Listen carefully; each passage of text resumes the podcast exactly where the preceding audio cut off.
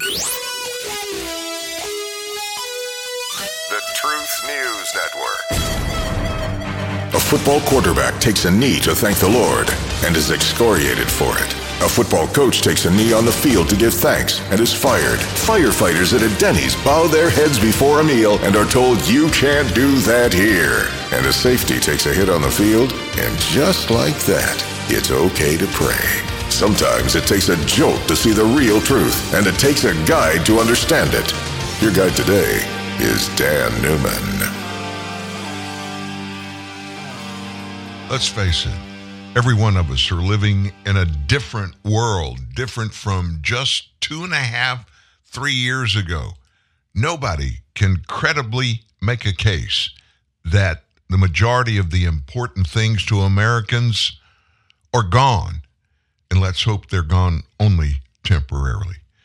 Good morning, everybody. Welcome to TNN Live. It's Monday already. We're almost halfway through the month of June. And I don't know about you where you live, but here in Louisiana, the humidity and the heat are back with a vengeance. And we're in the 90 degrees, sometimes low to middle 90, sometimes middle to just below 100 degrees. But when you factor in that humidity, some days it feels like 110 and it's almost unbearable. Thankfully, it's temporary. That's what everybody that lives in the South thinks about. You know, it's sweltering here, but it's only temporary because fall is coming. And we really have begun the last five, ten years have real fall seasons in Louisiana. And I don't remember it being that way. I think I remember when we really only had three. You know, we did have winter to some degree, we had summer, and uh, every once in a while we would have a spring, but we never had a fall. But we've been having fall. And I'm praying, let's get to fall. Let's get through some of this chaos in our lives that we're seeing play out every day outside of our control maybe we can get back to a time where you and I can make some of our own choices about some of those very important things to us. So, what do we have going on? We have a really exciting thing to tell you this morning, something that's one week away. Next Monday, June 19th, Dr. Judy Mikovits is going to be with us live for two hours. Now, you, you may remember her. She was one of the first doctors to ever come out with any real information just before the beginning of our pandemic. We had already knew, known COVID was here. And Dr. Anthony Fauci had just stepped up on the stage and he told us all kinds of things, but he didn't do that until late May, early June of 2021. Before Dr. Fauci took the stage, Dr. Judy Mikovits came on our show. And when I say she predicted everything that was going to happen, everything Fauci was going to say, everything he was going to push our government into forcing down our throats, every single thing she said, every single thing came true. And she has a great story to tell about her interactions through the years with Dr. Anthony Fauci. They actually worked together back in the 90s on AIDS and other infectious diseases. And she just pulled the covers back way before most Americans realized there's just something not right with this guy, Fauci. And yet, Fauci changed the lives of millions of people in the U.S., millions of others around the world, many of whom had to assume room temperature because Fauciisms put them in the morgue. Now, that may sound cold, but it's absolutely true. So, Dr. Judy Mikovits will be with us right at the beginning of the show next Monday morning, June 19th. I know you'll be excited to see that. Probably going to have Mike Johnson, Congressman Mike Johnson, on with us later this week as he's going to kind of peel back some of the layers of this insanity we're watching play out in Congress and elsewhere in D.C. And of course, today we're going to do a little bit of analysis on what former President Trump is facing. I've got some predictions for you. And just so you know this, my predictions in politics, they, everyone, come true, at least so far. I haven't missed one yet. So we're going to talk about that. Now, let me just say this there is so much chaos and confusion in all of our lives. Everything seems controversial now. I mean, this is the time of year, normally every year, where we're either already on vacation, gone somewhere, gone to the beach, gone to the mountains, gone to the islands, wherever your favorite place to go. Many of us at this time have already gone, or we're getting really close to going and making our final plans. This year, nobody knows what to do. Nobody knows what's safe to do. Well, I've got some specific news about healthcare nationwide, all mixed together with politics. And in just a few minutes, I'm going to tell you exactly what has already begun, not just with our government, the Biden administration, but with the World Health Organization that is going to impact every breathing person on the planet, every one of us. And so we're, with all this chaos around us and this misinterpretations of things and our government officials lying to us just with impunity, telling us things they know are not true, and they don't care if we find out they're true or not. Our government has been seizing power, taking power away from you and I. And now the impunity factor I just mentioned is proving they really don't care what we think. They don't care what we think they should do or not do. They're just going to do whatever it is they want to do. We got to get this stuff fixed. We've got to unify as a nation. I'm not talking about our government necessarily. I'm talking about we, the people. We're the ones that, with our votes, control who's in the government local, state, and level. It's that way across the board. We need to get active as conservatives. If you look on the other side of the political spectrum, leftists, they have been and they are active. They're activists. Radical in many, many cases. Conservatives is we've always been okay with just kind of standing by and pointing people to different things, but not getting loud, not being outspoken. That doesn't work anymore.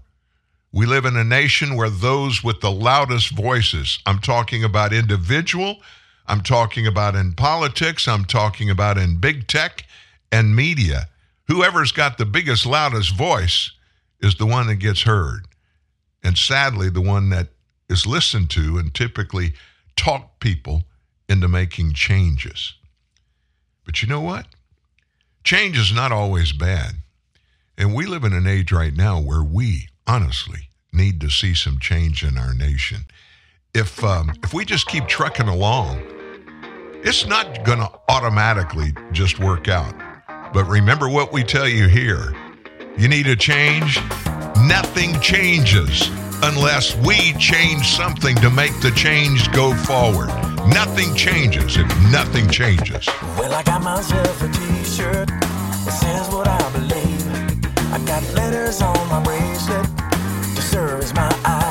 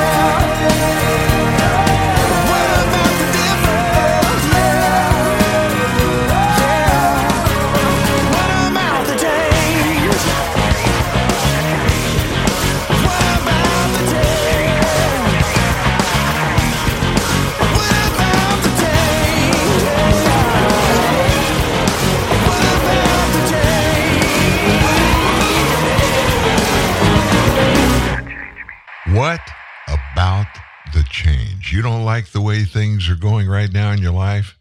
Well, you want some change? You got to change something in your life that has to change before things are going to change. So find it, whatever it is. Let me tell you what we as Americans, especially adults, what we need to understand is this. If things aren't going good in any area of our life, I don't care what area it is, we are the ones that feed into our lives all the things, all the input. Where does it come from? What's your source of information? What's your community? The people that you interact with and interface with. Who are those people? What are they speaking into your life? Things that you're letting be seeded into your life. When things aren't working out for you, something we all need to do is step back and objectively analyze our lives. Again, where and who are our influencers? We choose those things. Nobody comes into our life and makes us change things in our lives unless we voluntarily do it. So, how do those things happen? We open doors. Television, internet, telephone, what you read, where you go, who you interact with, all of those are little bitty pieces that go into shaping our lives. And we choose all those things, every element that comes into our lives. We allow it. And oh, by the way, the good things maybe that are out there that we don't let into our life, we control those too. I don't know about you, but I'm not ready to let the government make all my decisions for me. And the government at every level, local, state, and federal, or uh, each of those governments are full of people. They're foaming at the mouth to have that power, to just make all the choices for every being in the United States. It doesn't matter at what level. Government wants to make the choices for you. Let me give you a perfect example of that. I found this over the weekend and it almost made me vomit. Have you heard of Assembly Bill 957 yet? It's out in California now. It's in the legislature there. This bill, if it's passed, and by the way, Gavin Newsom, the governor of California, has already said if it's passed, he'll sign it into law. Assembly Bill 957. It would classify if you don't affirm your child's gender starting at kindergarten. Think about this. If the parents of that child does not affirm that child's gender, the state is going to classify that as child abuse. State Representative Lori Wilson of California. Here's what she said publicly Affirming a child's gender is in their best interest. Five year old kid. Um, I, I was born biologically a girl, but I, I identify as a boy. So I'm gonna I'm gonna be known. I'm gonna reclassify myself as a boy. And if mom and dad don't agree with that, the state of California could take the custody of your child away from those parents. If passed, could see children pulled out of their house. And they're gone from their family members. What the state deems anti LGBTQ plus ideals rule if that can happen or not. Representative Wilson, who has a transgender son, by the way, said during a recent meeting that she thinks parents supporting their kid's gender is in the best interest of the kid. We should be affirming our children in every possible way, she said. And this bill was a last minute addition to the Family Code Bill. As every legislative group does, they like to pass bills, get really good, meaty bills out there that most people like, and then throw a little amendment into it, like this part of the, this bill. It originally passed the California Assembly on May 3rd but it was amended on the 6th of June by State Senator Wiener. it will need to pass one more time with the new revisions. Under the revision to the family code, courts are going to be given complete authority to remove kids from their homes if the parents don't affirm their gender. The change would also make it so that schools, churches, and other organizations would need to affirm the gender identity of a child or face repercussions. This doesn't sound to you like government sticking their greasy little fingers way, way down in your business. Listen, we have three children that are grown. They've got kids of their own, our grandkids. We have six grandkids. I'm going to tell you, I'm Poppy in our family. Marianne is Nani. If our kids, our grandchildren's parents, if they prescribed to this philosophy, Nani and Poppy would be going absolutely stark raving crazy to reach into those lives of those six grandchildren and intervene in this. I can't even imagine an environment any place in the United States or the world where parents lose their kids because of the parents not agreeing with what a five or six or seven or eight or nine year old kid thinks about their gender. That, my friends, is a prescription to insanity, but it's already happening in California. I told Marianne about this this morning. We were having coffee early, and I told her about it. and I said, if you think people are fleeing from California now, wait if the legislature out there passes this and Gavin Newsom signs it into law. People will be storming out of California to get away from that. We've got to understand this nation is under attack, not yet by any foreign foe. Those things are coming. You can book it as long as Democrats, this Democrat Party, the one that has just gone stone cold far left, if they remain in power, will be destroyed by foreign military enemies. But even if that doesn't happen, the path we're on now, we're going to devour our nation and everybody in it from the inside with things like this happening. Little things turn into big things. One, Joe Biden put the left's progressive pride flag, which is topped by the pink and blue colors of transgender advocacy, he put it at the center of the White House for his pride celebration. Obviously, this is a pro transgender political display and it prompted a bunch of complaints that he disrespected the red, white, and blue. Oh, glory, you know, the United States flag, which is the primary symbol of the nation's solidarity with its ordinary citizens. And he just kind of thumbed his nose at that. So that decision to center the controversial pink and blue edge progress pride flag, it reflects Democrats' need to goad young progressive voters into the voting booth coming up next year, 2024, amid his economy of declining wages, rising rents, mortgage rates going through the roof, gasoline prices again back over $3. And of course, what comes with all of that? Expanding, ramping up, horrible civic chaos. His display at the White House and the speeches at the event gay progressives a distracting and uplifting 2024 role of supporting rights, not rights for everybody, like the Constitution says we are we have, and our Declaration of Independence said that's why we were declaring and beginning a new nation, equality, equal opportunity for everybody. He says no, no, no.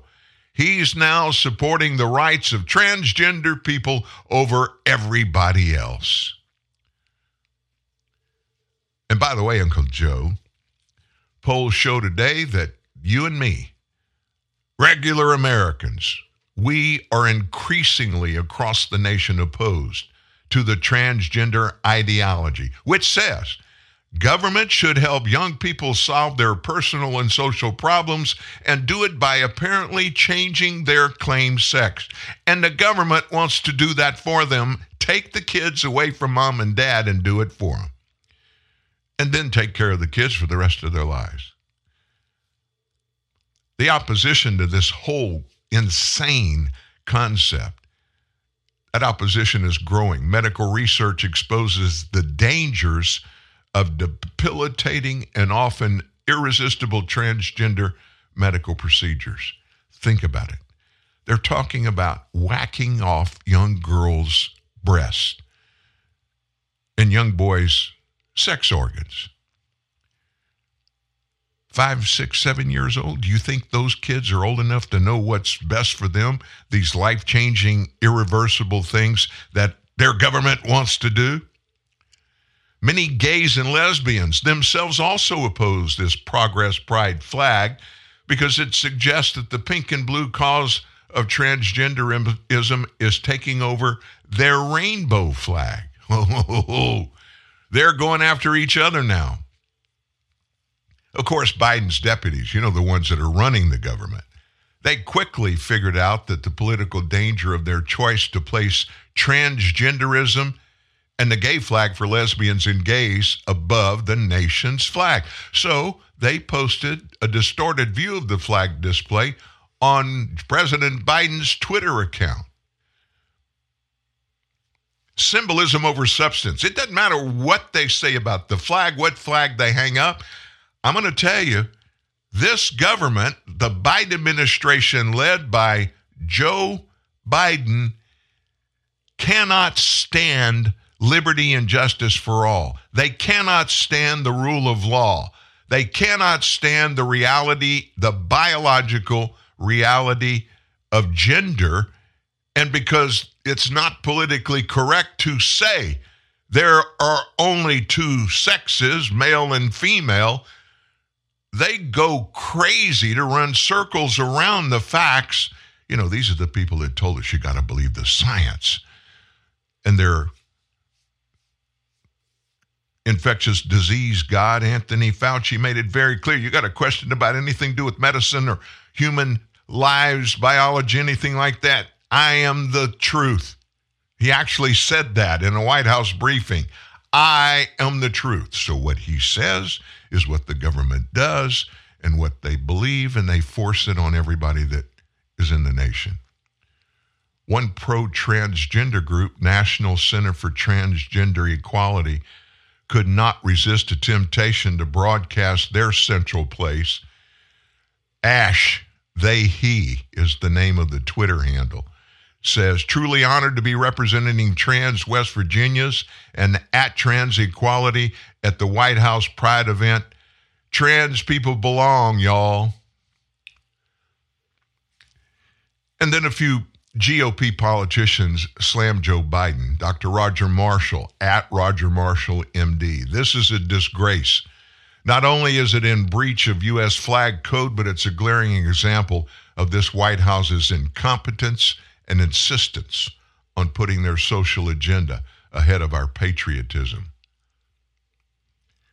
Critics responded to Joe Biden's display of political loyalties and said it was a violation of U.S. law. Forget about the law thing, though, because pro transgender activists argued that Biden's flag complied with the law because another U.S. flag was visible above the White House. it not only violates the U.S. flag code, but also serves as a clear illustration of the current administration's incompetence and prioritization of their social agenda over patriotism. Brian Krassenstein tweeted this If you're more alarmed by Disney and the White House flying LGBT flags or Cracker Barrel having a rainbow chair and showing that they support people from all walks of life than you are with the Nazi flag flying Nazi flags outside the entrance of Disney World. And he continued, let me uh, pull it up. he continued by adding, Then I think you have your priorities misaligned. Fighting love with hate is never a winning strategy, he said. Fighting inclusion with exclusion is never a winning strategy. Marginalizing people who empower others is never a winning strategy. Can we all just agree that the culture wars are going too far? Buddy, I am with you.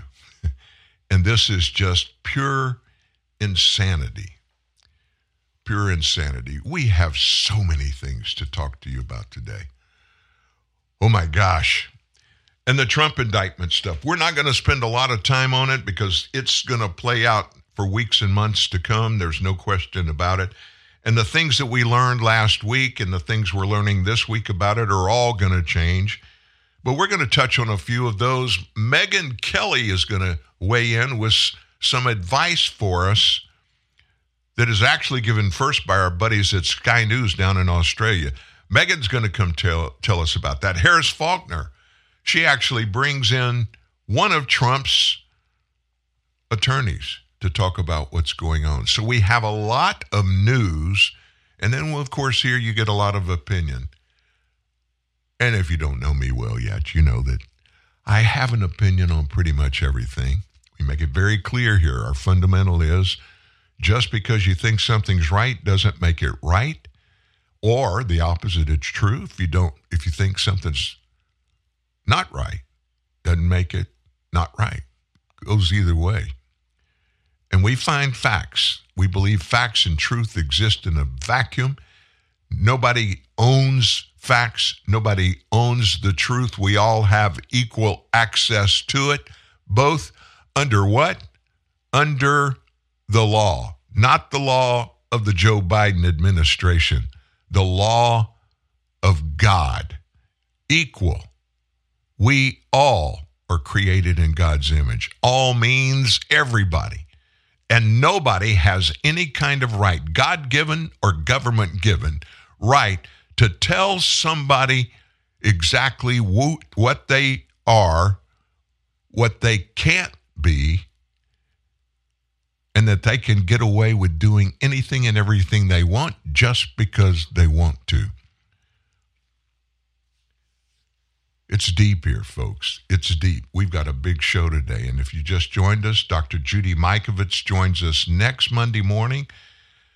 We were the first place she came when a five year gag order was lifted from Dr. Fauci on Dr. Mikovits that forbade her from talking to anybody. We were the first place she came to back in May of 2021. And she predicted everything that Fauci was going to do and say, wrong or right. And she told us all about the vaccines and what the evil and who it came through was going to be all about. And as we look back over the last two and a half years, that's exactly what happened. Dr. Mikovits will be with us next Monday for two hours, if that's how far she wants to go.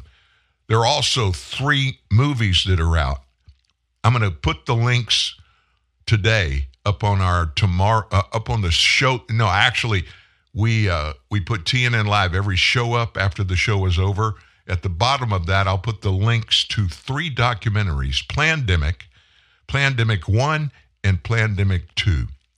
And they're full, professionally produced documentaries. Before next Monday, every one of you need to watch those. They're full of facts and full of truth. And Dr. Mikovits, I don't know what her particular title was on the production of these, but she's figured in on a a lot of things in these movies. So we got a full week. You've got a full week. And we have a lot that we've got to get to today. Sit tight.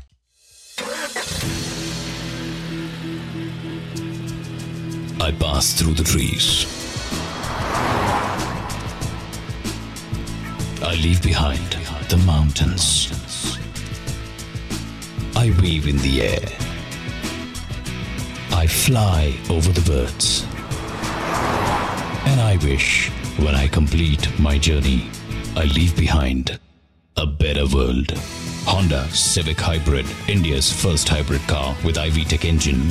Leave behind a better world.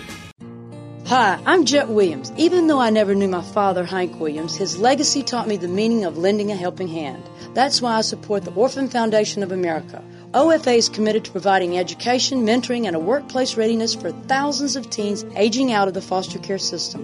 With the help of OFA's support programs, these young people can go to college and trade school, graduate, and make the leap from foster care to success. To learn how you can help, visit orphan.org. Des Moines HelpWanted.com salutes the employee of the month. The one employee you can't live without. The others, let's just call them Dave. Dave, we need to talk about your sick days. What seems to be the problem, Mr. Employee of the Month? Last week you were out all five days. I was sick. Thanks for checking in. You posted on social media that you were at a comedy club on Monday. Laughter is the best medicine. An outdoor barbecue on Tuesday. Feed a cold, starve a fever, or whichever one needs to be fed. That's the one I had. Okay, Wednesday you took a selfie, hashtag faking sick. That was supposed to say freaking sick. Thursday you were at an amusement park. Somebody stole my phone. They stole your phone and uploaded photos of you at an amusement park. Yes, fake news. Friday you tailgated in the employee parking lot. Friday's basically the weekend. Everyone knows that. If you don't mind hiring Daves, go to the huge national job boards. That's probably what you'll get. But if you want more employees of the month, go where local job seekers find good local jobs. We don't discriminate against people named Dave. Dave is a common name, fun to say, and so we're using it as a catch-all for lackluster employees everywhere. Please don't write us to tell us you were insulted by this ad. That would be a real Dave move, Dave. Too much spin on your plate? How about a diet of truth? The Truth News Network sets your table. And here again to serve it up is Dan Newman. Trying to decide where to go first. we have so many angles and places that we need to go. Um,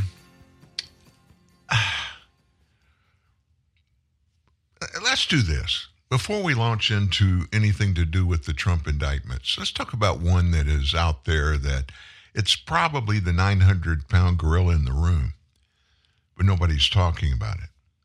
We are talking about indictments. I mean, there are, what, 37?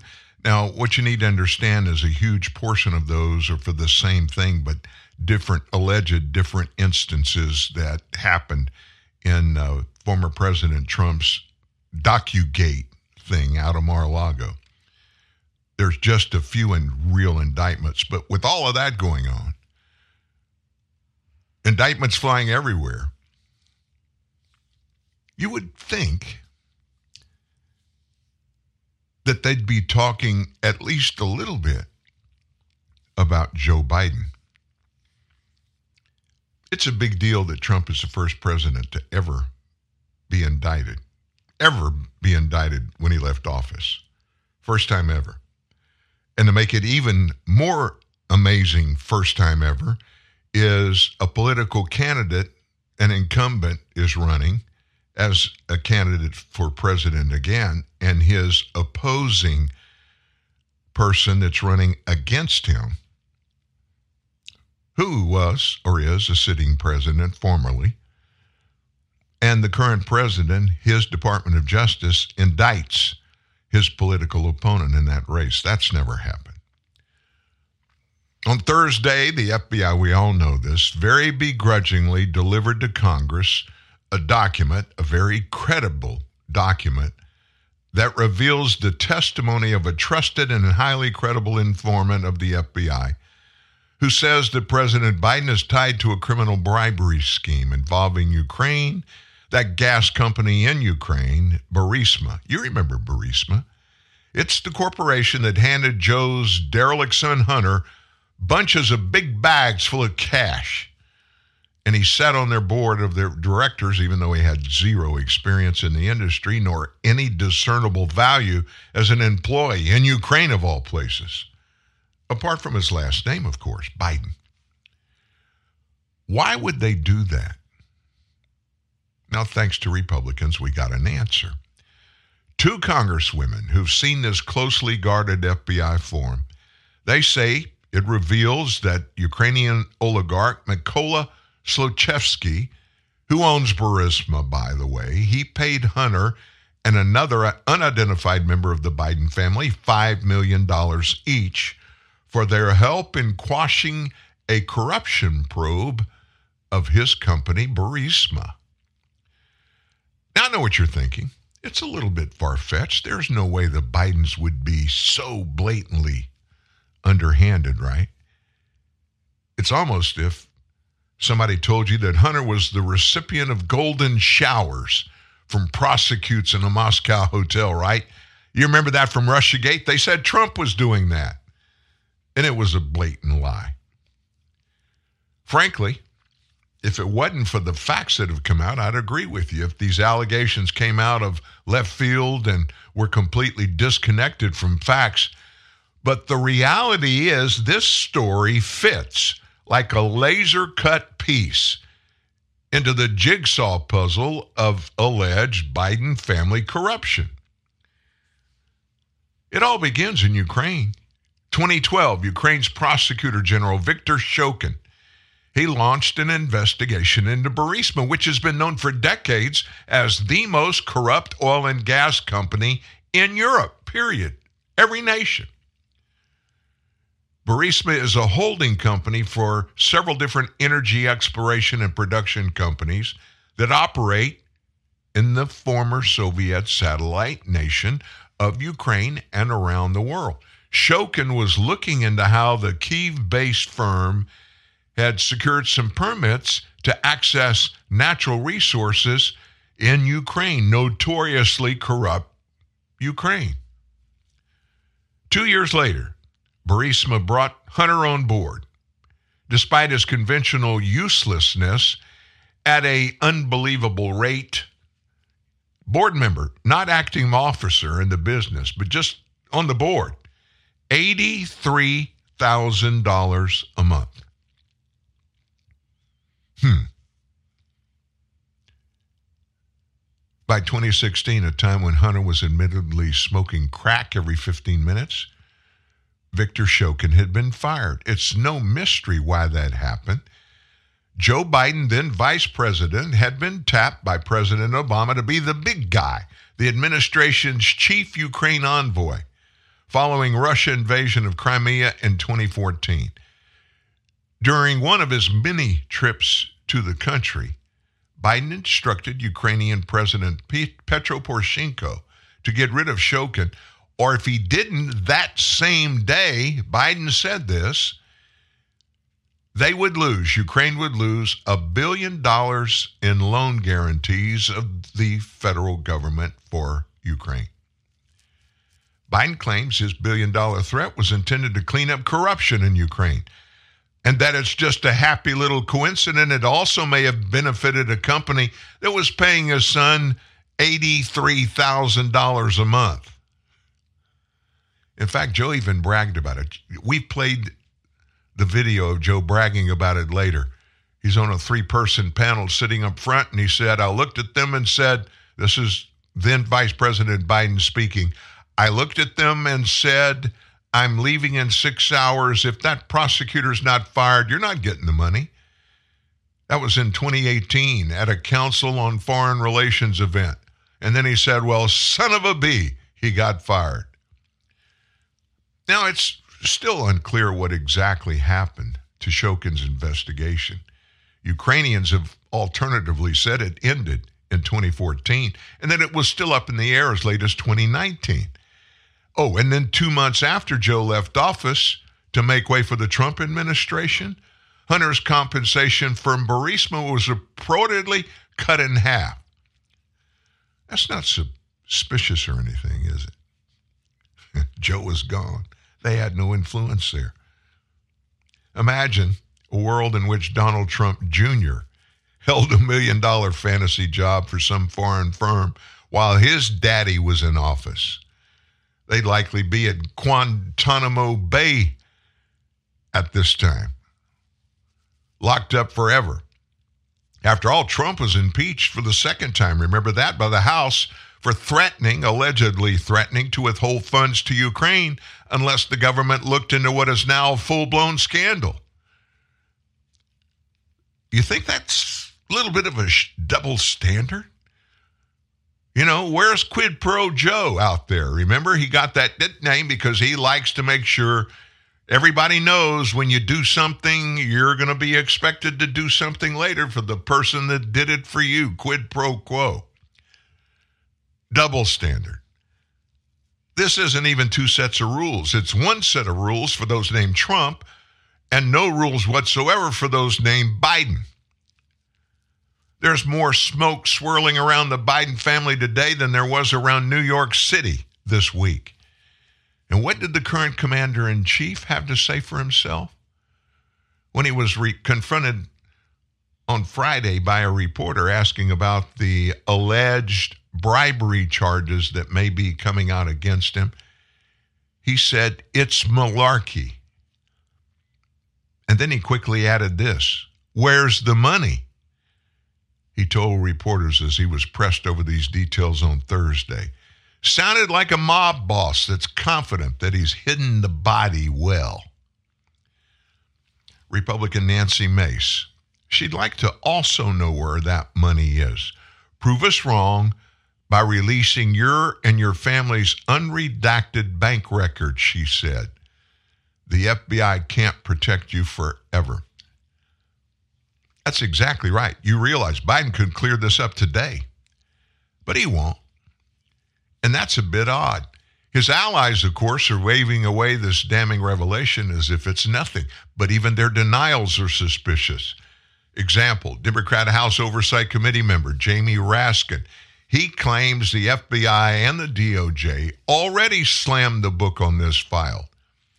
Now, according to Raskin, listen to this. This one I love because Adam Schiff is in disfavored world right now. He's not being given by Democrats in Congress a voice. Jamie Raskin is taking over that. According to him, Trump's DOJ under Attorney General Barr, and this is a quote from Raskin, determined the DOJ, Attorney General Barr, determined that there were no grounds to escalate their probe and it was therefore closed down. But within a, just a couple hours, Barr was screaming pants on fire. Mr. Raskin is confused, Barr said. Why does Raskin feel so free just blatantly to mislead the American people? Actually, what happened is it was referred for further investigation to the federal attorney in Delaware, while that attorney was already investigating Hunter Biden for IRS tax fraud. This was kind of like another little thing to just put on the stack. Why is Raskin so free to just blatantly mislead us all? It's because he knows that a compliant mainstream media are going to chew up and regurgitate his statements like a busy nest of chirping chicks. There's no accountability for people like Raskin. He's already been called out by the former attorney general that was over that investigation. Facts don't matter. It's nothing short of an absolute disgrace, and it's got to stop. Now, with Republicans in control of the House and Speaker Kevin McCarthy greenlighting probes into the Bidens, like a Netflix executive on speed, there will come a point when even liberal lapdogs in the press won't be able to ignore growing evidence of corruption. And I must tell you this here at TNN Live, we are going to continue to bang the gong. We are not going to stop talking about factual information or the truth. We will have people continually on this show that bring us facts. And when we do, we charge you to listen to what they say, read what they write, and test it all for yourself. Do the same thing about people on the left and things that they say, people in our government, because it is important. It's more important now than it ever has been. A whole generation, maybe two or three generations that are breathing today, their futures are at stake, as is the last part of my generation. We're going to die off here in the next 20, 30 years. But the generations behind us, Oh my gosh. They're sucking air. So, Nancy Mace, Representative Nancy Mace, she was one that went in to the SCIF and was able to see this entire document. Found out there are two more of those forms that the FBI has that they won't let anybody go look at except House leadership. They're going to do that this week. It allegedly opens the door for more Biden bribery information. Mace on Friday, she went a little bit postal on Biden and his administration about all this. The bribery allegation, Congresswoman Nancy Mace says there's damning evidence in the FBI file that you sold out the country. Do you have a response to the congressional Republicans? Where's the money? I'm joking. Mr. President, Mr. It's, President. it's a bunch of malarkey. Okay. That was yesterday. Got another clip in a moment here, too, that came from that same uh, press conference. Uh, President Biden now responding to bribery allegations involving the, the business dealings of his family. It comes after House Republicans viewed an FBI document in a secure room on the Hill, including our next guest, uh, House Oversight Member Nancy Mace, Congresswoman South Carolina. Uh, good morning to you, and thanks for coming on. good morning. Uh, you've seen it. Uh, how would you characterize it? Let's start there. I would characterize it as a detailed document. It was very credible and legitimate. Um, I would not brush it off like the FBI has.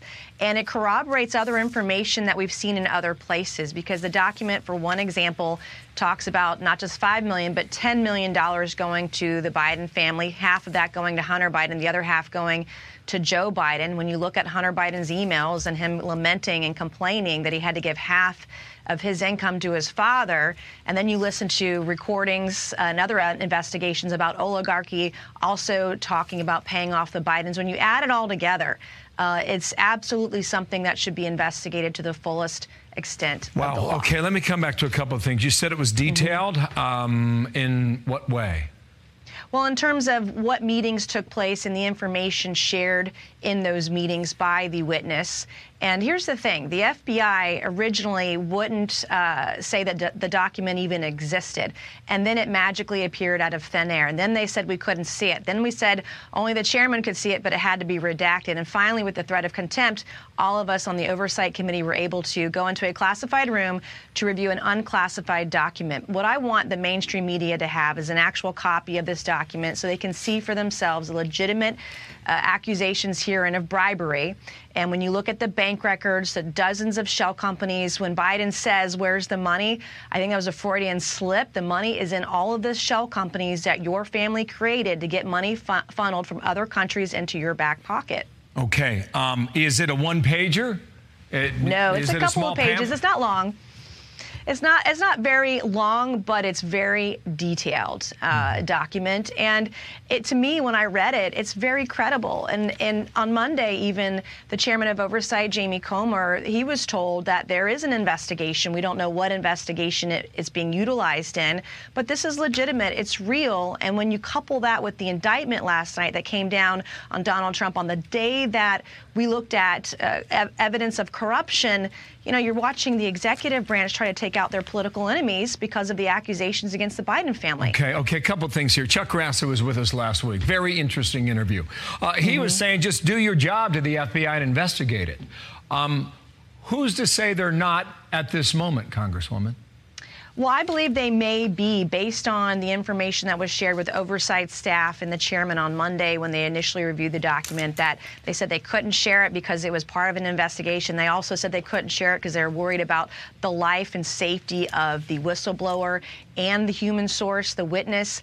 Uh, you know, they've been stonewalling us for a long time. We'll come to find out there were other 1023 documents and there are more bank records that will need to be subpoenaed. And quite frankly, I would like to go back and revisit the Treasury and go back and look at the suspicious activity reports now that we have this information in hand. We need to follow the facts. Okay, one th- so it's a couple pages. There are redactions, mm-hmm. right?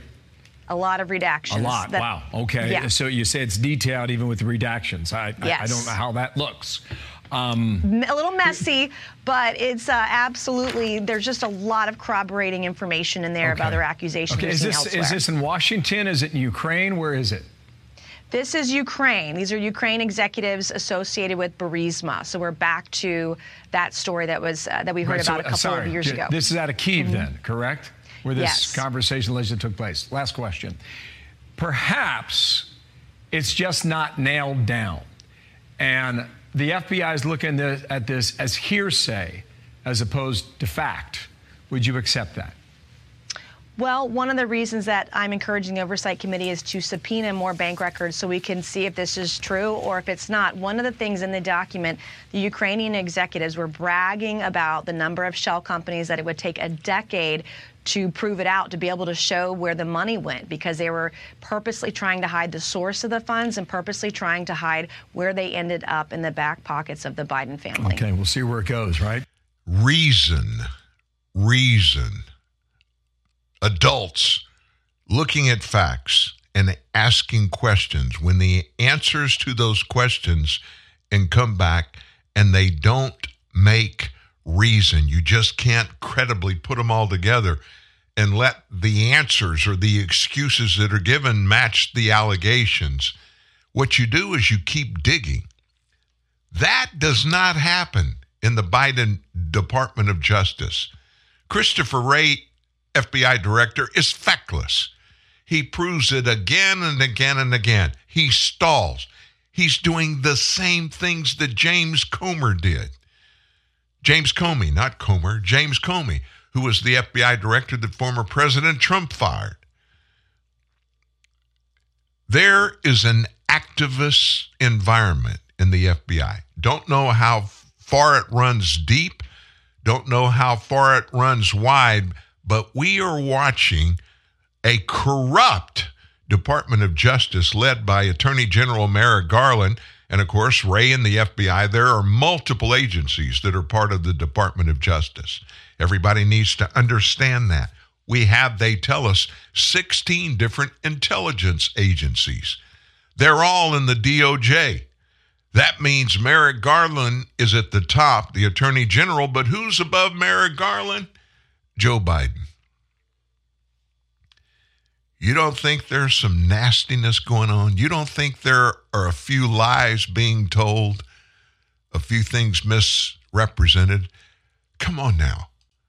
We're Americans. We like living in the freest and the fairest country on the planet. We love it. We love the results that come from our hard work that citizens in other countries don't have the ability to do. You're set. Whatever the government says, that's the way it's going to be. Whatever they want to give you, that's all you're going to get. In the United States, heretofore, if you rake hard, if you work hard, you enjoy the fruit of your labor. The way we're headed, that's gone pretty soon.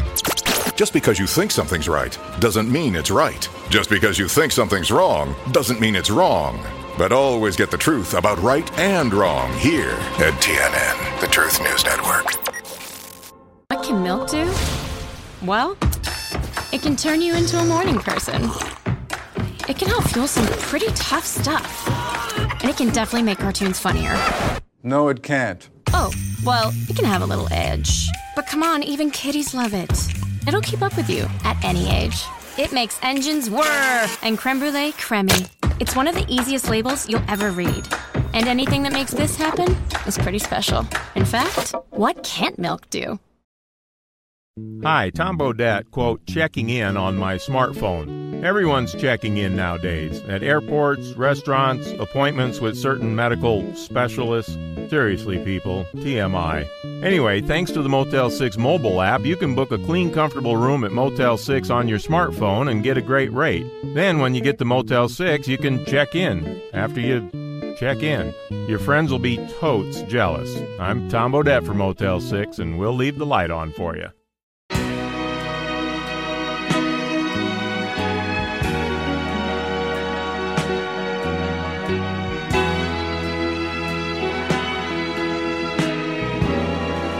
I like that song. The name of that group was Harold Melvin and the Blue Notes. I don't know of another song that they did that was a hit, but if you don't know me by now, that was that was a pretty good song.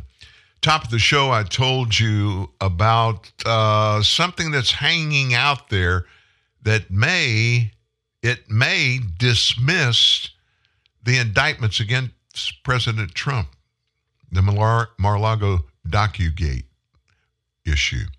One former top DOJ official that was at the top under the Trump administration looked at the federal indictment and he suggests there are grounds to dismiss the whole thing that are contained in just the first couple of pages of what he called this outrageous document. His name is Jeff Clark. Jeffrey Clark was appointed by then President Trump to be the Assistant Attorney General of the Environment and Natural Resources Division back in 2017. He was confirmed by the Senate October 11th, sworn into office on November 1st of 2018.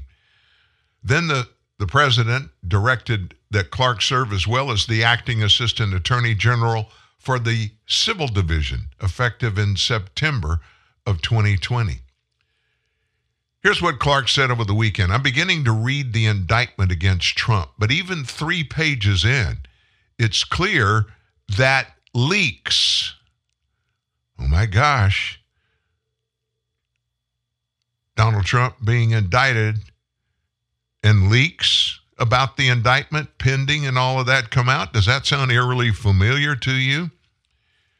Clark said that leaks had preceded the indictment and are far too close to what is actually being pleaded by the DOJ. That cannot be a coincidence, he says. So, what's he talking about? Well, CNN. CNN, I love it when CNN does stupid stuff. They first broke the news over a week ago of a 2021 audio recording in which Trump reportedly admitted that he did not declassify some of the highly confidential materials that were seized at Mar a Lago. Hmm. On Friday, before the details of the indictment were released, CNN dropped a transcript of a portion of that conversation that Trump had with writers at his Bedminster, New Jersey golf club. This totally wins my case, you know, Trump said on the recording, except it is like highly confidential secret. This is secret information. Look, look at this. Even before the transcript was released, MSNBC was calling the recording evidentiary manna from heaven. In paragraph 6A on page 3 of the indictment, we hear about the recording of the Bedminster call, which the MSNBCs of the world have been beating a dead horse about for quite a while based on these leaks. This means that Trump lawyers could not possibly be the source of the leaks.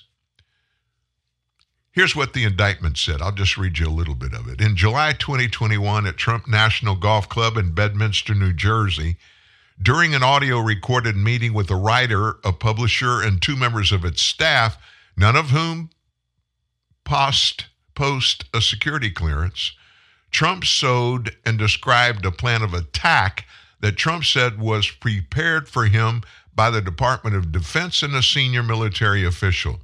Trump told the individuals that the plan was highly confidential and secret. Trump also said, as president, I could have de- declassified it, and now I can't, you know, but this is still a secret. Therefore, Clark surmised that, listen to this, the leaks are coming from the Department of Justice. They must be investigated and punished. Also, this is grounds for granting a motion highlighting jury pool poisoning and dismissing the indictment before it reaches even its one month birthday. All of this is so outrageous, Clark said, it shocks the conscience. It's fundamentally anti American. And Clark should know a little bit about anti American behavior. A year ago, June of 2022, the FBI raided Clark's home.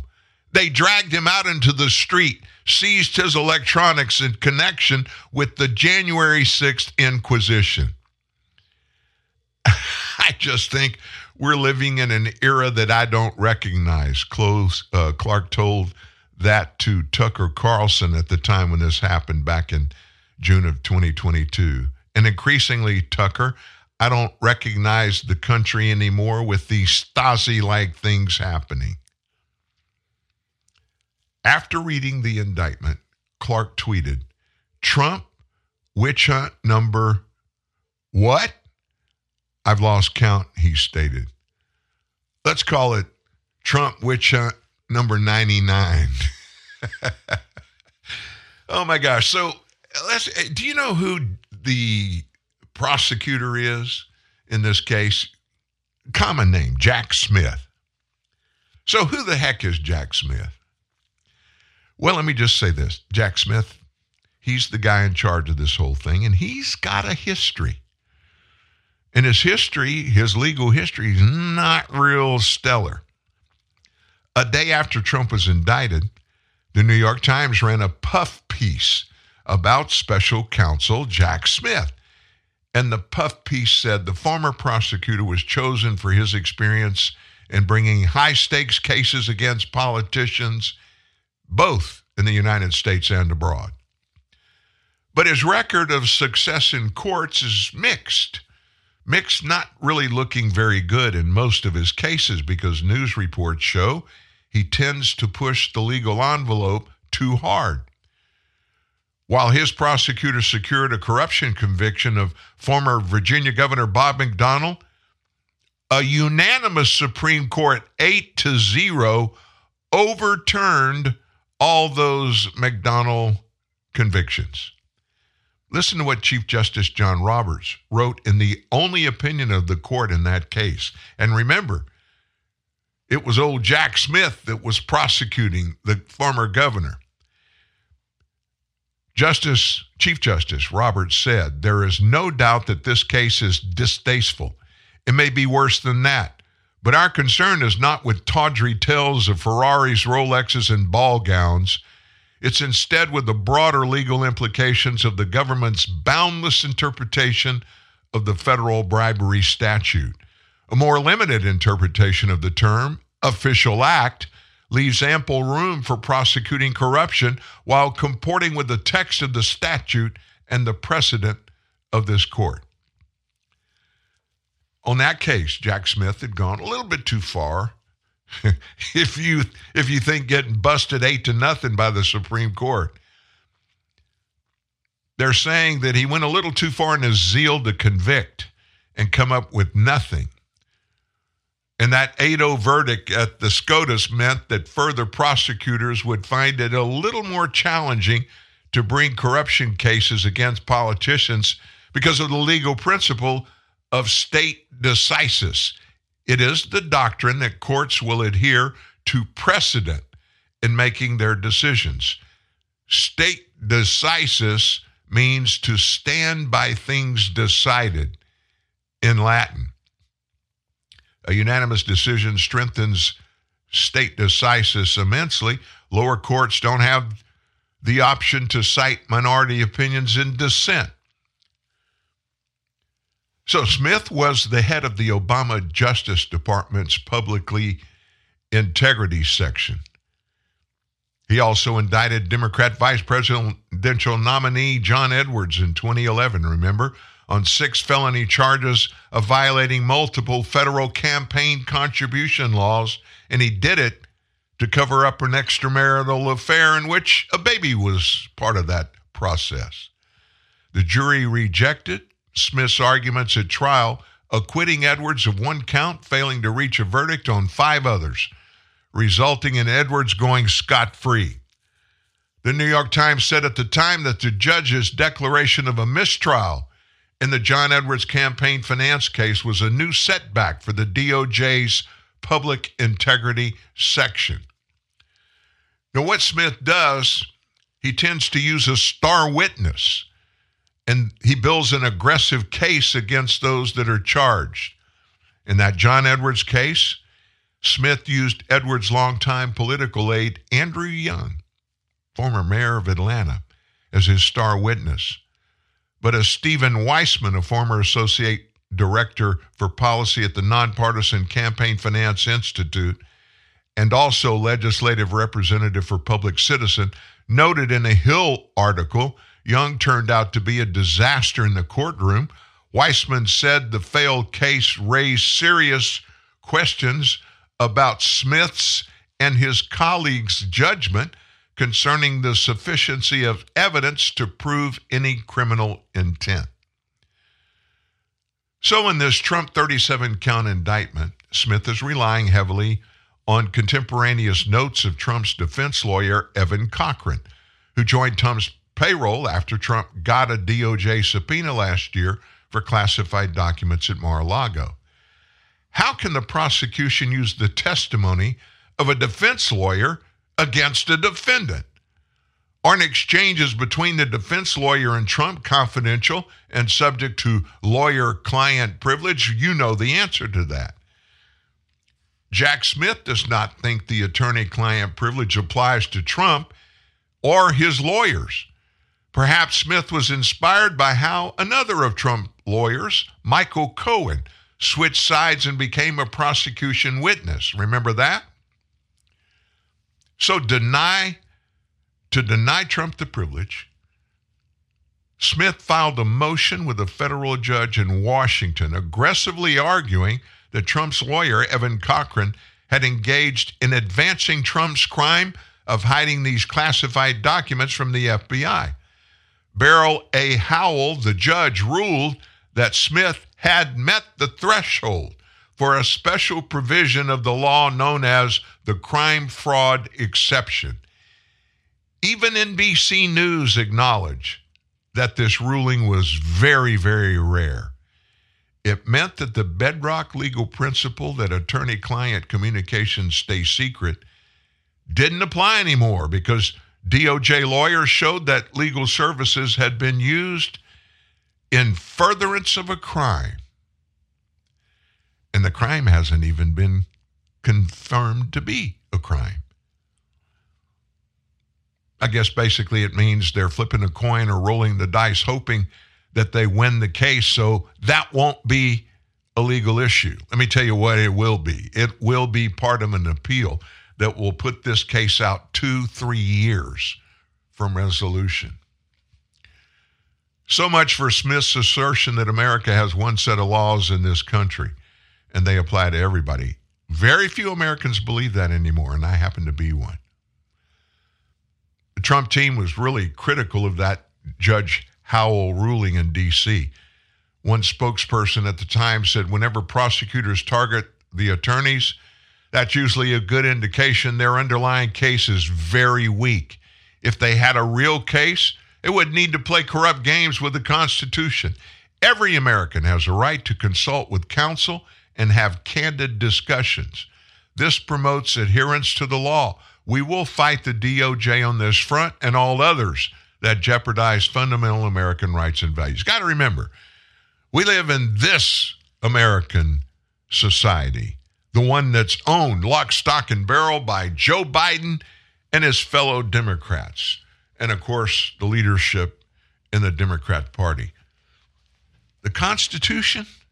No, that's just a piece of paper that references the old stuff that happened after the nation was formed. None of that mess is applicable today. You think I'm overestimating when I say those things? I don't think so. I told you I had some predictions. I'm not going to do them right now. We'll do them between now and the end of the show. We've got about 50 minutes left. We got some other things we need to get into. And one of them, I told you, Megyn Kelly was coming, along with uh, our buddy down from Sky News in Australia. And they are warning Democrats had better be careful in this storming Mar a Lago to get rid of Donald Trump. There could be trouble in this for them. I don't know if you saw it, but uh, Jen Psaki sat down with uh, James Comey and they were sort of playing lefty fan fiction, pretending that there's a very good chance that uh, Donald Trump could be the first person to ever be nominated for the presidency with an ankle bracelet, or he could even be the first person who's elected from jail. I mean, it's this crazy world that Donald Trump has dragged this country into, but he could be wearing an ankle bracelet while accepting the nomination at the Republican convention. And could be wearing an ankle bracelet and be elected in November. Yeah, we could have. It would be rejected if you put it in a script for a show, but you could have a president who is potentially incarcerated when he's elected president. So that would be weird and awkward. And it seems even crazy to be coming out of my mouth, but that's the situation we face. It looks like the Republicans will likely nominate someone who is under serious cred- criminal investigation, is indicted, and who knows where that's going to lead us. They really are. Um, I mean, we they started at 11, and I don't know how they've found a way to get up to 13, but they are just living in a fantasy land about how unelectable Trump may end up being. But as you say, when the alternative is the bloke who's falling over, and the person who would inherit the presidency is someone that couldn't even get to the first round of her own Democratic primary, people don't care. That was never Trump, Trump porn. That's what that was. They just revel. Like, how many ankle bracelets could we get on him? What kind of a prison would he be in? How would he would he get a mug shot? Would we get a shot where he's walked away in handcuffs? We saw it when the Alvin Bragg prosecution was announced in New York, and he had to go in for his arraignment. And they're hoping there could be as many as three more of those coming their way.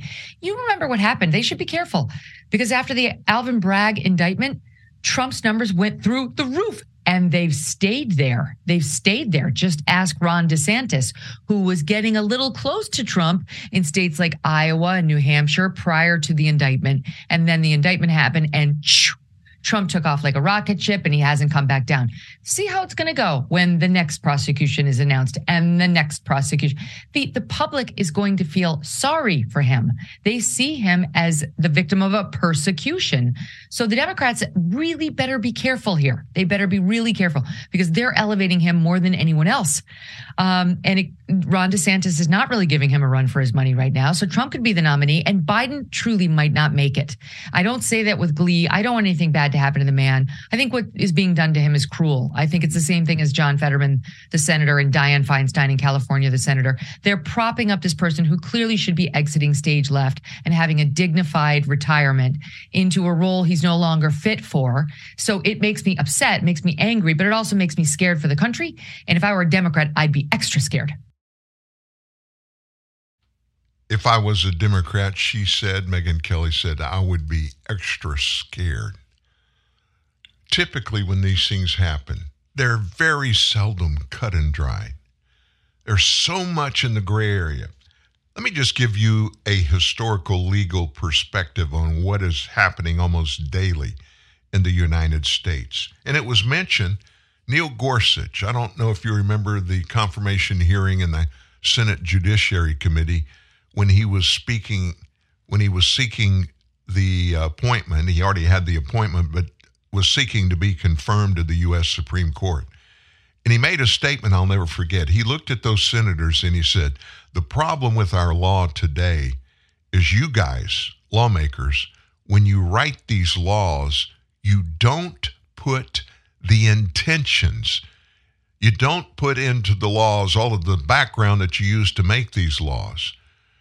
And that's a lazy thing for lawmakers to do because what they say is, well, we'll just write this and leave it pretty, you know, opaque and pretty um, just opinionated without a bunch of facts backing up the content of these laws. We'll go ahead and write the laws, pass them. President and the White House at the time will sign them into law. And we'll rely on the judiciary system to clear up any fog that comes along. We are living in that right now. Almost every piece of legislation that is ever challenged in federal court now, it's very uh, just plain. It doesn't have justification for the things that come out on the other side of it. They're leaving that out. And I used to think it was because they were inept, but you know, I've changed my thought. I think now they're doing it purposely because they want to force it into the court systems, knowing that whenever there are vacancies in federal courts, if there's a Democrat administration in charge, that president, whoever it is, is going to nominate leftist judges to fill those open district positions. And therefore, those are going to be more likely to rule on all kinds of things that come before them based on politics rather than based on the rule of law. It was and is a purposeful prospect. And that's what they're doing. and Americans are paying the price. The rule of law, it almost doesn't matter anymore. And I certainly hate to say that. And it's not just a slam against Democrat and Democrat justices. It's not. It's a slam against our legislators in Congress, the ones that write and craft the laws, and they're the ones, their bills before they vote on them. When they vote on them and they're passed, and then those go to the the White House for a president to either sign or veto, and then they're signed and they become laws. If they're not well written and not inclusive of all the facts and the explanations for the decisions the lawmakers made, they're almost always going to end up controversial. And it comes down to one thing and one thing only the judge's opinion instead of making it being based on constitutional law. That's where we are today. Nobody can credibly say that's not where we are. How do we get away from it? You know how we get away from it.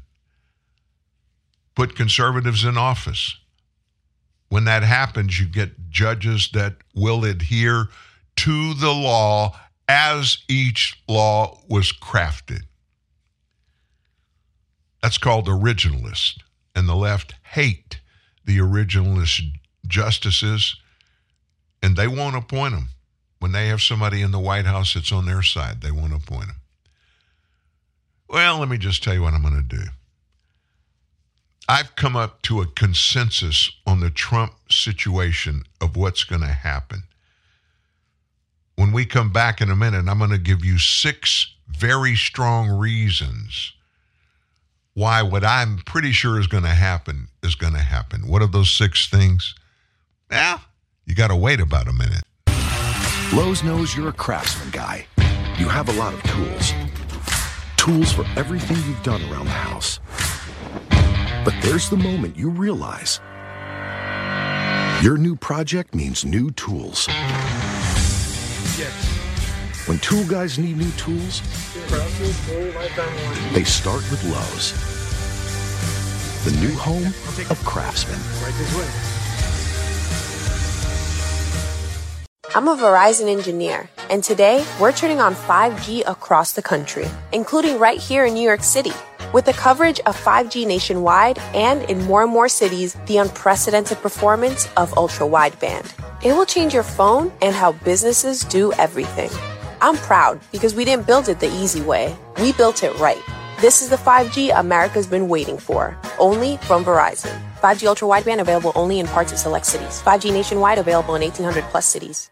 Welcome back to the King Value Radio Network. I'm your host, Sandy. And I'm your other host, Carl. Sandy, we are getting loads of calls today about the fresh new $1 double crispy cheesy burger. Well, hello. With two flame broiled patties, crispy onions, and cheesy sauce for only a buck, that's no surprise. Jim from Tucson, you're on the air. Yeah, hi guys. I just want to say I took your advice. Went to Burger King. I got a new double crispy cheesy burger for a buck.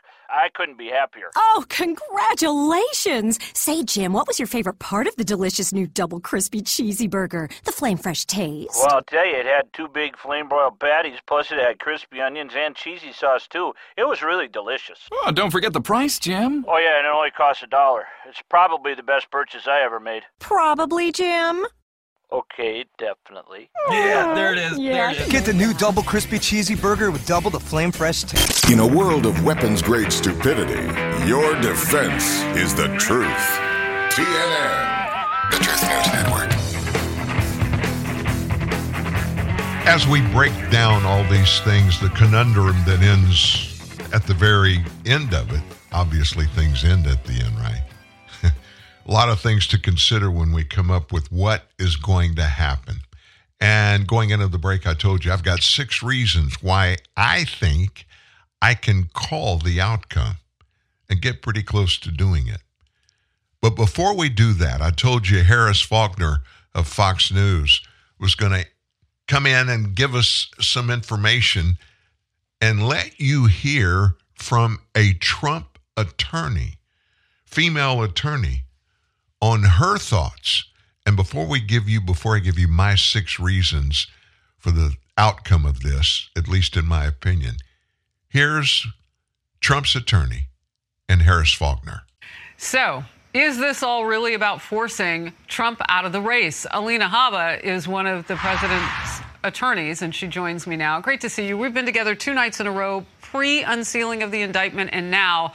And I want to get your take on why you think it's all happening. Is it, in fact, to keep him from running? 100% they are afraid of Donald Trump, and they should be. He is leading in the polls, and every time they hit him, he just gets up and hits them harder. It is frightening. If you are a Comey, Pelosi, or a Schumer, and you are sitting there in the justice system, as Wray is, and you are not turning over documents that indict a current president and Donald Trump could take you out. That's got to be frightening for them. But you know what I know? He didn't do anything wrong. We have our day in court, and this indictment is completely one sided. It is their story. It is who they want to put up.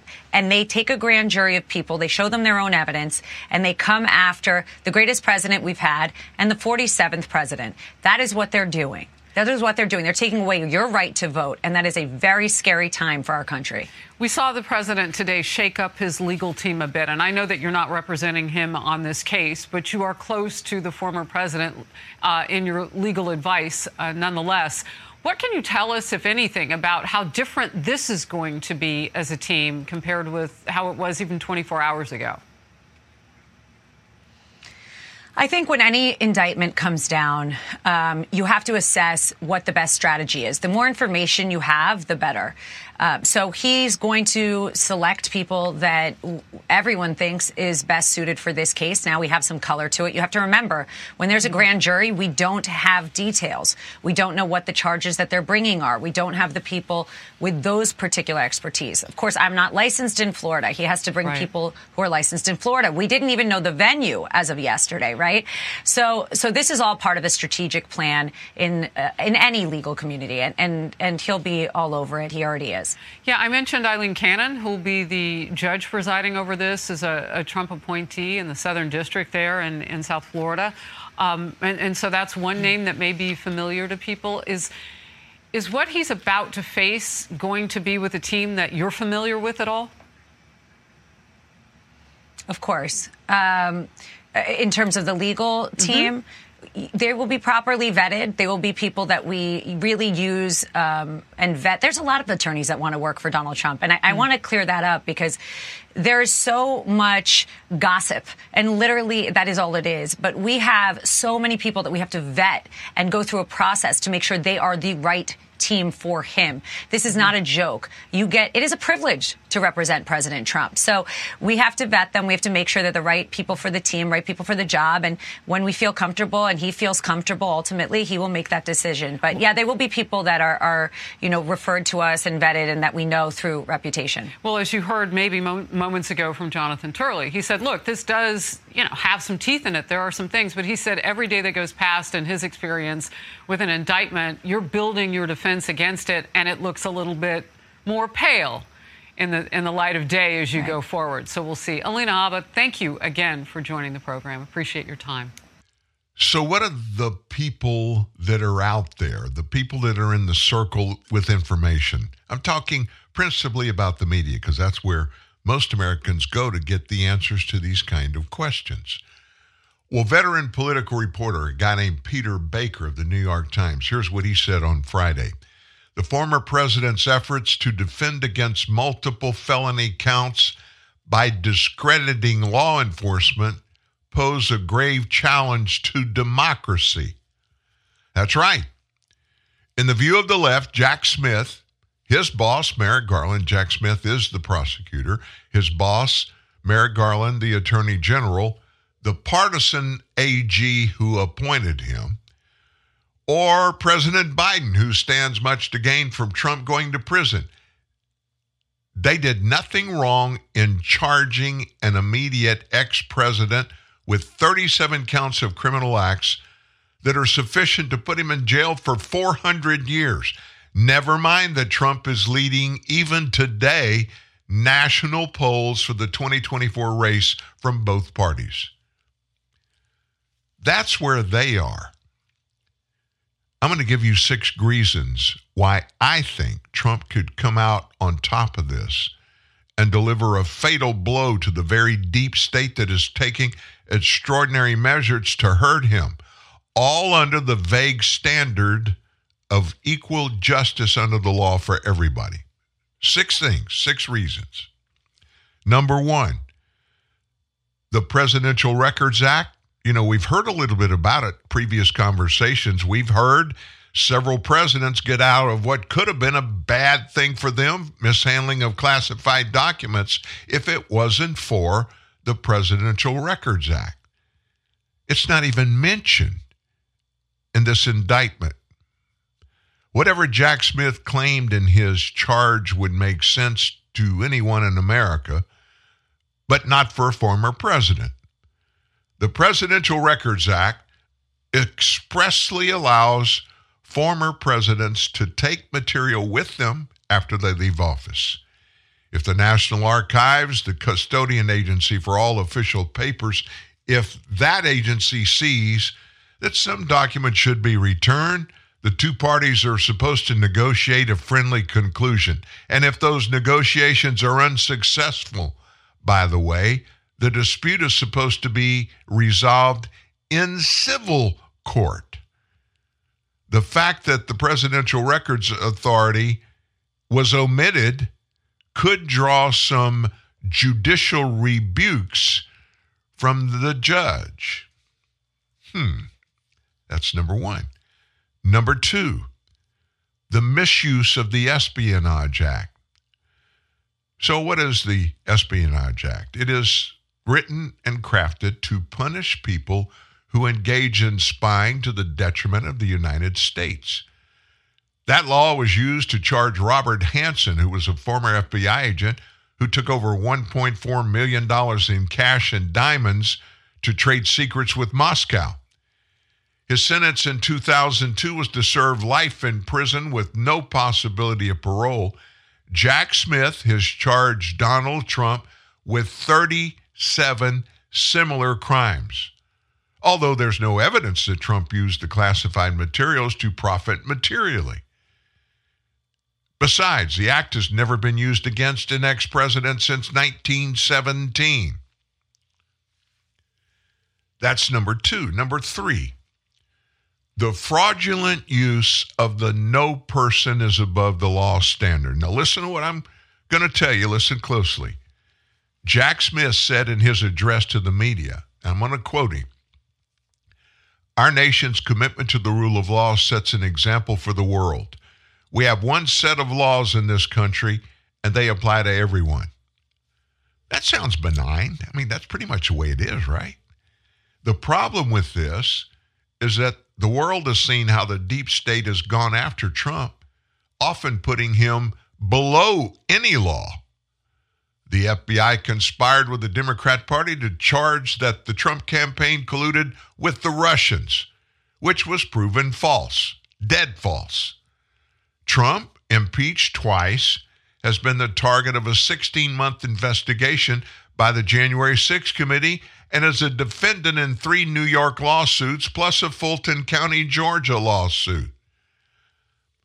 The New York judge in the E. Jean Carroll's allegation of sexual abuse in a Manhattan department store case raised eyebrows because the judge seemed predisposed to engineer a verdict against Trump.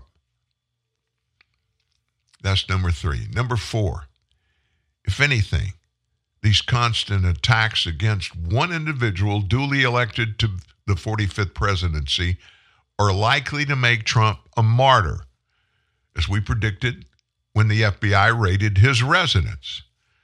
Number five, Biden has proven himself to be above the law.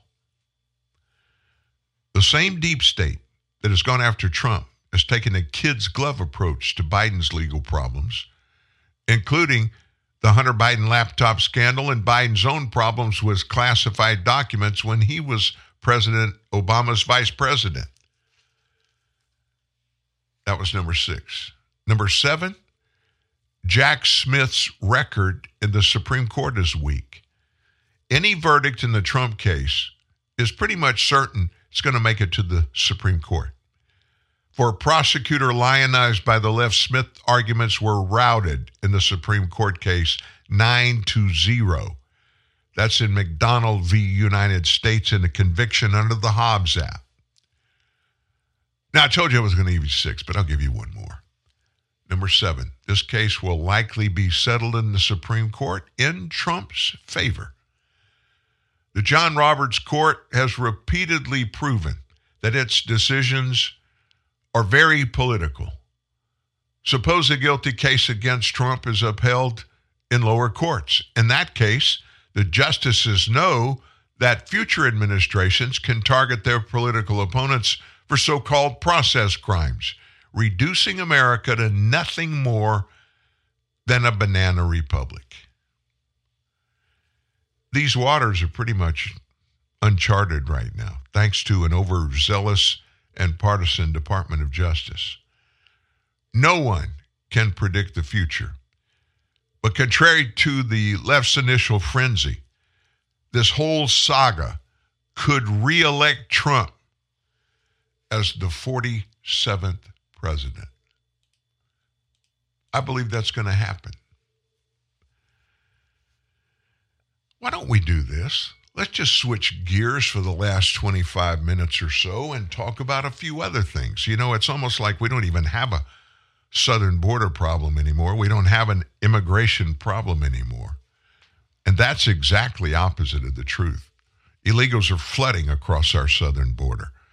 And the Biden administration is struggling. They can't really keep up with this flood and don't know what to do with them. And in most cases, they're just letting them go free.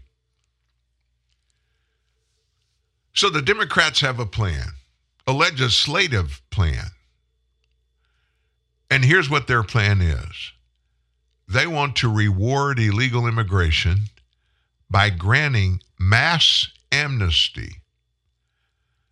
They've tried it before on numerous occasions. But traditionally, it's been a tough sell with the American public. I'm not talking about lawmakers, fellow lawmakers. I'm talking about the American public don't like it. So, the marketing strategy for amnesty advocates is to sell all of us, the American people, on the idea they got to convince us of this millions of illegal aliens are actually doing us a favor by being here. And that if we grant them legal permanent residence, that's the very least thing we can do to thank them for what they're giving to us. New legislation in Congress aims to fulfill our debt to illegals who are defined as essential to our economy. Every day, over 5 million essential workers with no permanent legal status kept Americans healthy, fed, and safe during the COVID pandemic, all while risking their own health and the health of their families. That's Senator Alex Padilla, Democrat of California, who is sponsoring what's called the Citizenship for Essential Workers Act. So here comes Senator Elizabeth Warren, Democrat from Massachusetts. She's a sponsor of the bill. Was even more explicit in defining the amnesty measure as the fulfillment of an obligation. In other words, all these illegals come over here, we owe them to do anything they want, everything that they need. We need to reward them for coming into our country. The Citizenship for Essential Workers recognizes that all essential workers have given and will create a fair and accessible pathway to citizenship. Call me stupid, but we already have a very successful path to citizenship for illegal aliens. You know, those ones that come here and go through the process the legal way. A million of them a year, every year. We're pretty darn good about making it happen the way it is. Warren and others, they're talking about ripping it up and just taking the borders down. So, given the rhetoric employed by the bill's sponsors and advocates, you might get the impression that the people who stand to benefit from this pathway to citizenship are, you know, rare heroes who rendered extraordinary services at a time of great national need. It's not quite that. According to the bill's authors, 5.2 million illegal aliens performed essential work during COVID and therefore must be duly rewarded, along with untold numbers of their family members. In fact, according to Senator Warren's fact sheet, these 5.2 million illegal workers account for almost three out of four undocumented workers in the United States. So, the House version of the Citizenship for Essential Workers Act, it's called H.R. 3043, it lists 21 different categories, not including numerous subcategories of those essential workers who they think we should reward them with green cards and eventually give them citizenship. Now, we're not just talking about an emergency room doc who might have saved the lives of COVID victims and respiratory failure under this bill. Essential workers, to name just a few, include the Grubhub guy who delivered takeout meals, commercial and residential landscapers, house cleaners, warehouse workers, janitors, and laundromat and dry cleaning operators. Where would we have been able to go without the illegal workers who fluffed and folded through the COVID crisis? It's even harder to imagine what non essential services the 25% of illegals not covered under this amnesty were performing. Even more indicative of the fact that the legislation is just a transparently repackaged amnesty for just about everyone who's here illegally. Is that even people who didn't perform essential work or did so for just a very brief period of time when the public health emergency was in effect, they're eligible to benefit. Illegal alien workers who lost their jobs in the designated sectors of the labor market because of COVID would still qualify for amnesty under the bill. So too would illegals who quit their jobs in these industries during the pandemic because they feared for their own health and their own safety. Every job in America, every single one of the jobs in America is essential to somebody. To the workers who get paid to do them, the business owners who employ them, and the customers and clients who avail themselves of the products and services provided. And while these illegal aliens perform jobs in the 21 categories defined as essential, so too did countless millions of Americans with no expectation that doing so entitled them to anything more than the agreed upon compensation for their labor. Illegal immigration, there is no such thing. You understand that. Oh, they're illegal, but they're not immigrants because immigrants are people who go through whatever the process is in a country to where they want to go. And these illegals aren't doing that. So why are we calling them immigrants? That's just a thought. Doing so illegally is not just an act of altruism for us to give them these rights that the left are claiming we should. Does not need to be rewarded, these illegals, as such. Every person who violates our immigration laws does so because it serves a personal interest, not out of a burning desire to provide a service, essential or otherwise, to the American people. The American public has consistently, consistently opposed mass illegal alien amnesties. Why?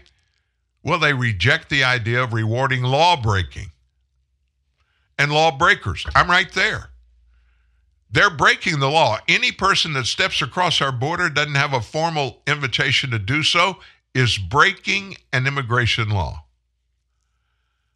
Labeling three quarters of the people working in this country illegally as essential and selling amnesty as a debt that we owe to them, it's unlikely to change anybody's minds and would only encourage more illegal immigrants to come.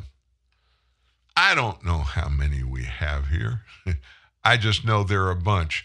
And I'm pretty sure, in fact, I'm, I'm certain there are more than 20 million illegal aliens across our, our country. The Biden administration says, give, give us more.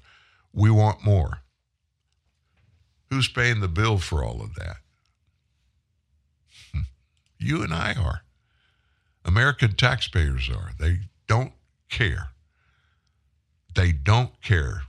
They can just continue to keep raising taxes, getting a blank check. That's what they want to do. Give us a blank check and we'll vote on a few things, a few of them anyway, in your favor. But don't tell us how to run the government. We're going to do that. And we're going to do it, by the way, with impunity, just like we have been for the last two and a half years.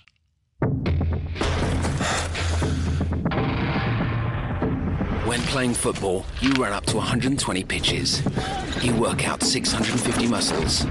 You withstand three times your body weight. You treble your adrenaline production. You raise your heartbeat to 180 times per minute. And in the end, you lose up to three liters of sweat. For one goal. This game is not a game. Gatorade works with no artificial colors or sweeteners.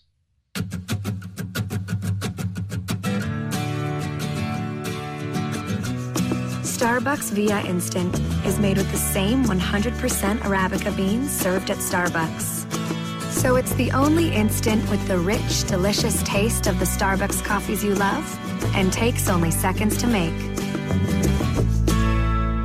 Starbucks Via Instant, the only instant coffee of its kind. Available in black flavored lattes and iced coffee. Dear mind, I was in a good place. Then the world changed. Daily uncertainties became huge struggles. I've missed so much, especially the grandkids. A lot happened to all of us. It's okay to not feel fine. Small things each day go a long way. Make time for you. Take care. Me. Create a healthier relationship with your mind. Search Dear Mind for more. Authorised by the Queensland Government, Brisbane.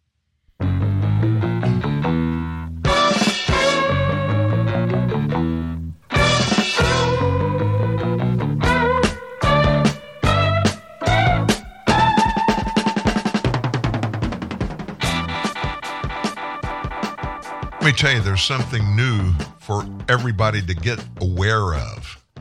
Oh my gosh, it's another thing coming down out of the Biden administration, not just the Biden administration, coming down from the left. And that means the left. Anybody that is in the left that's not in the Biden administration. Something very important. It's already begun to happen. It's the new face of extremism in America. So listen to this.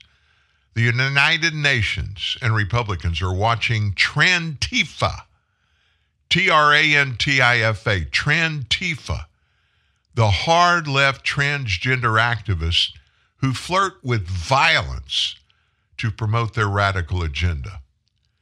Pull away the black mask, and political extremism has a new face today. We're announcing Trantifa. The portmanteau of trans and Antifa is exactly what you would expect. Far left transgender activists who are willing to intimidate, harass, and even use violence to advance their radical new ideas about gender. Much like Antifa, they're not a formal group of card carrying members, with the term Trantifa coined on social media to highlighting strong transgender presence within the anarchist outlet. So called Trantifa members are a small group of trans activists that are on the edge of the movement who post angry rhetoric online and they gather at different types of rallies. UN investigator Reem Al Salem told DailyMail.com screaming trans activists were a worrying and increasing trend that must be tackled. Julio Rosas, an author who recently testified to House lawmakers about leftist extremism, he talks about a series of trans extremist incidents like trans shooter Audrey Hale's bloody rampage in that Christian elementary school up in Nashville, trans activists gravitate toward these very far left groups because they share their anarcho communist type of ideology, Rosas said. They view the U.S. as systemically racist, that it's subjugated queer people, and that states passing laws against child mutilations is part of a trans genocide. They're fighting back. He described a radicalized group of trans activists concentrated on the east and west coast. They coordinate through messaging apps to stage rallies, confront their rivals, and push their ideas into the mainstream. So, what does that mean? Well, we've got Trantifa. They're violent activists, so you would think they would make that list the FBI has when they start labeling any group that they deem to be um, domestic terrorist. So you would think they would put this group in that, right? Well, we, we reached out to the FBI, but they declined to comment on whether it is monitoring violent transactivism. Some Republican politicians refer to ever more incidents that make headlines that should be called done by domestic violent activists. In March, if you remember, Audrey Hale shot and killed three kids, three adults at Nashville's Covenant School. The 28 year old had started using he, him pronouns and going by the name of Aiden. So cops are still studying the manifesto that Hale left behind. A court's going to decide whether it's going to be made public or not this summer. Former NCAA swimmer Riley Gaines was in April punched by a trans woman activist at San Francisco State University after she made a speech, and the speech was against allowing female trans athletes to compete in women's sports. You remember that? Riley Gaines, she stepped out there and she's speaking her mind. I got a lot of respect for her for what she's done. In May, U.S. cyclist Hannah Arensman revealed she'd quit the sport. Why? She was harassed over her opposition to competing against biological males, including by members of the John Brown Gun Club, a pro trans Antifa group. You can't make this stuff up. People on the left, they get coordinated, they get together, they make these groups. Conservatives, meantime, we just believe what we're supposed to believe and hope it all comes true. Meanwhile, trans women increasingly post online Trantifa videos about armed self defense. TikTok creator Tara J shared a menacing video clip with her 2,400 followers about using guns against anybody who dares to stop me from going into the women's bathroom. It'll be the last mistake you ever make, she warned in the now deleted post in which she urged LGBTQ people to get guns themselves. Likewise, a blogger named Kayla Dinker, a trans woman, posted footage of herself toting a military style weapon, warning any transphobes who come for me. She later said she advocates for nonviolent self defense. That looked like it online. So Trantifa activists use the acronym, acronym. Everybody's got one now. TERF, T E R F, to disparage their opponents as trans exclusionary radical feminists. They frequently threaten TERFs with violence on social media and wear punch a TERF t-shirts. Other shirts sold online say trans rights or else alongside images of guns. Al Salem, a UN special rapporteur, is tasked with monitoring violence against women and girls globally. She said women who speak up for women only sports contests, bathrooms, or prisons face harassment or worse. She threw her weight behind Riley Gaines, who she said was ambushed and hit by screaming trans activists in San Francisco after she spoke out against biological males, competing in females only sports. This is an increasing trend that I have been observing, Al Salem said. Officials in the U.S. and other Western countries that are affected by this problem must ensure that the freedom of speech and thought, including on the issues of sex, gender, and gender identity, be protected and upheld. I just don't see anything wrong with that. The National Center for Transgender Equality and other trans campaign groups, they don't answer to any request for comment that we've been able to find.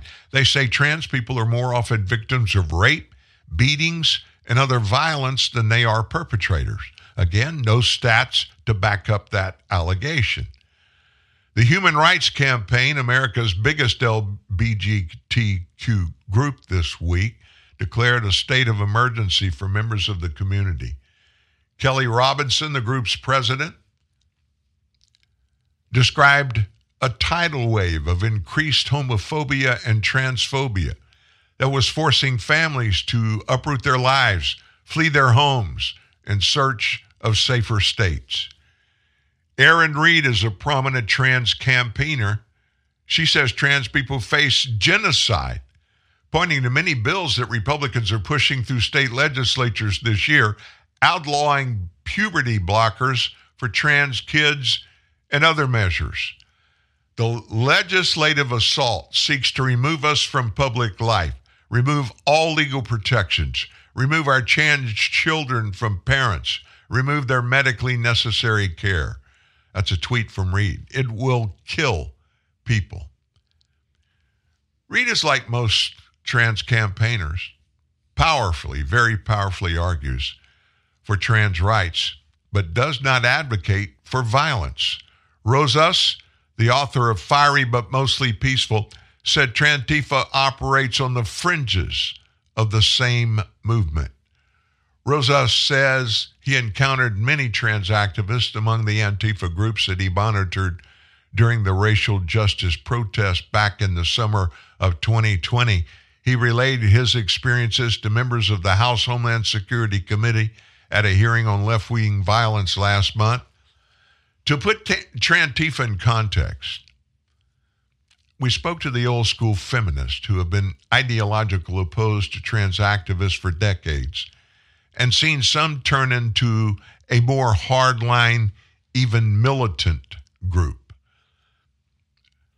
And the reason I'm doing this and, and, giving you this extensive information, you need to understand this is brand new, but it's not brand new. These people have been motivated and are being and have been operating, doing these things for more than two years now. It's just been hidden from the American people. April Morrow, a disabled 58 year old woman, is one of these activists. She says she was attacked by a 27 year old trans woman activist at a feminist rally she arranged in Tacoma, Washington in October. The feminists were pelted with eggs and pies. The masked attackers wrenched protest banners from their hands and then ran away. There, trans activists encircled the feminists who were totally outnumbered.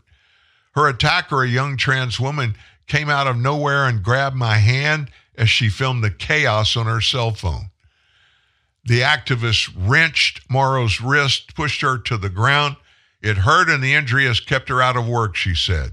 The incident was captured on video. Police arrested the attacker, who may face assault charges. And the cases of this just go on and on and on. And it's just one more thing that we got to deal with. One more thing. oh my gosh, what are we going to do? You want another one? You know, it looks like um, Joe Biden's college debt plan is toast, at least the one he put out there with all the details about how most almost everybody that had any kind of college debt was going to get it repaid by the American taxpayers. Courts came back and said, nope, that's not going to fly. But it's before the Supreme Court this week and next week if it goes that long. We don't know when, but we are expecting some determination to come out from the Supreme Court very shortly. But you know what? Even if the Supreme Court says that Joe Biden doesn't have the authority to bypass Congress to spend trillions of tax dollars, and they don't have the right, it has to come through any kind of spending program like this has to come through Congress. We just don't know what's going to happen there. But Biden, he's got another plan. You know, old Joseph, when he's beaten down in one area, he just jumps right back. And he's got another plan if the Supreme Court kicks the old plan out.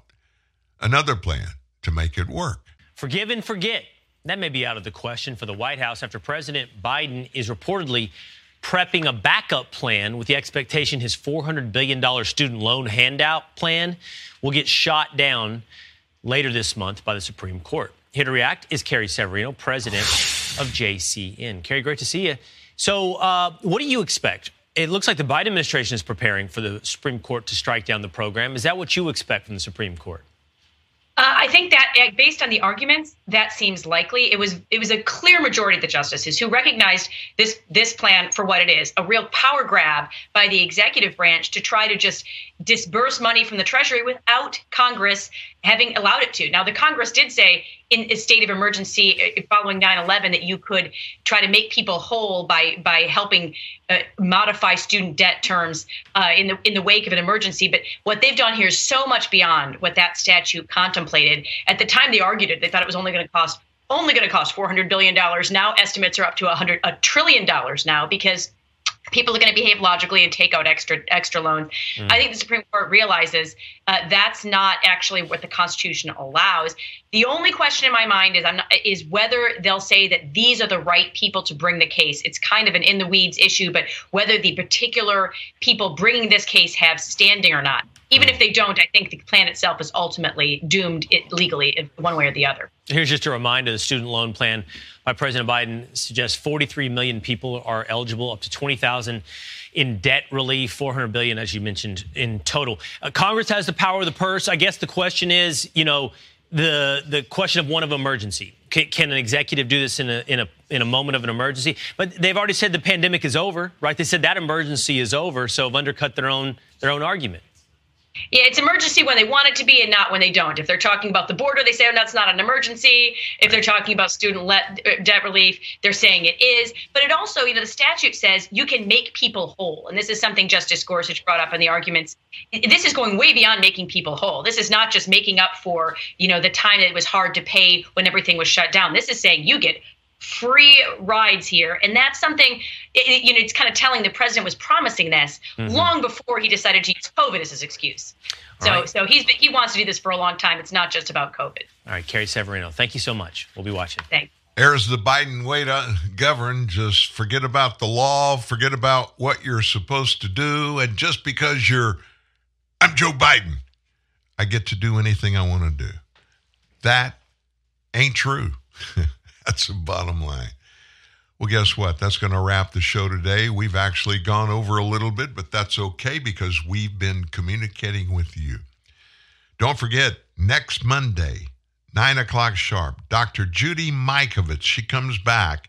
She's the doctor that before the pandemic predicted on this show exactly what Dr. Fauci was going to sell the American people we had to do. And she told us they were going to make it mandatory. She hit the nail on the head dozens of times. But she'll be back with us next Monday morning at 9 o'clock Central Sharp. So make your plans to do that. We're also, after the show right now, we're going to post on today's story that will include the TNN Live podcast. Down at the bottom, there will be three links that I want you to grab Pandemic excuse me, not pandemic, plandemic. Plandemic. And then the second is Plandemic 2. The third is Plandemic 3. These are documentaries that contain tons of facts and truths about what we lived through and what, according to Dr. Mikovits, the government's going to do again. We've had a great Monday, always. Thank you for being here. Have a great one. We'll see you tomorrow morning at 9 a.m. right here at TNN Live. See you then.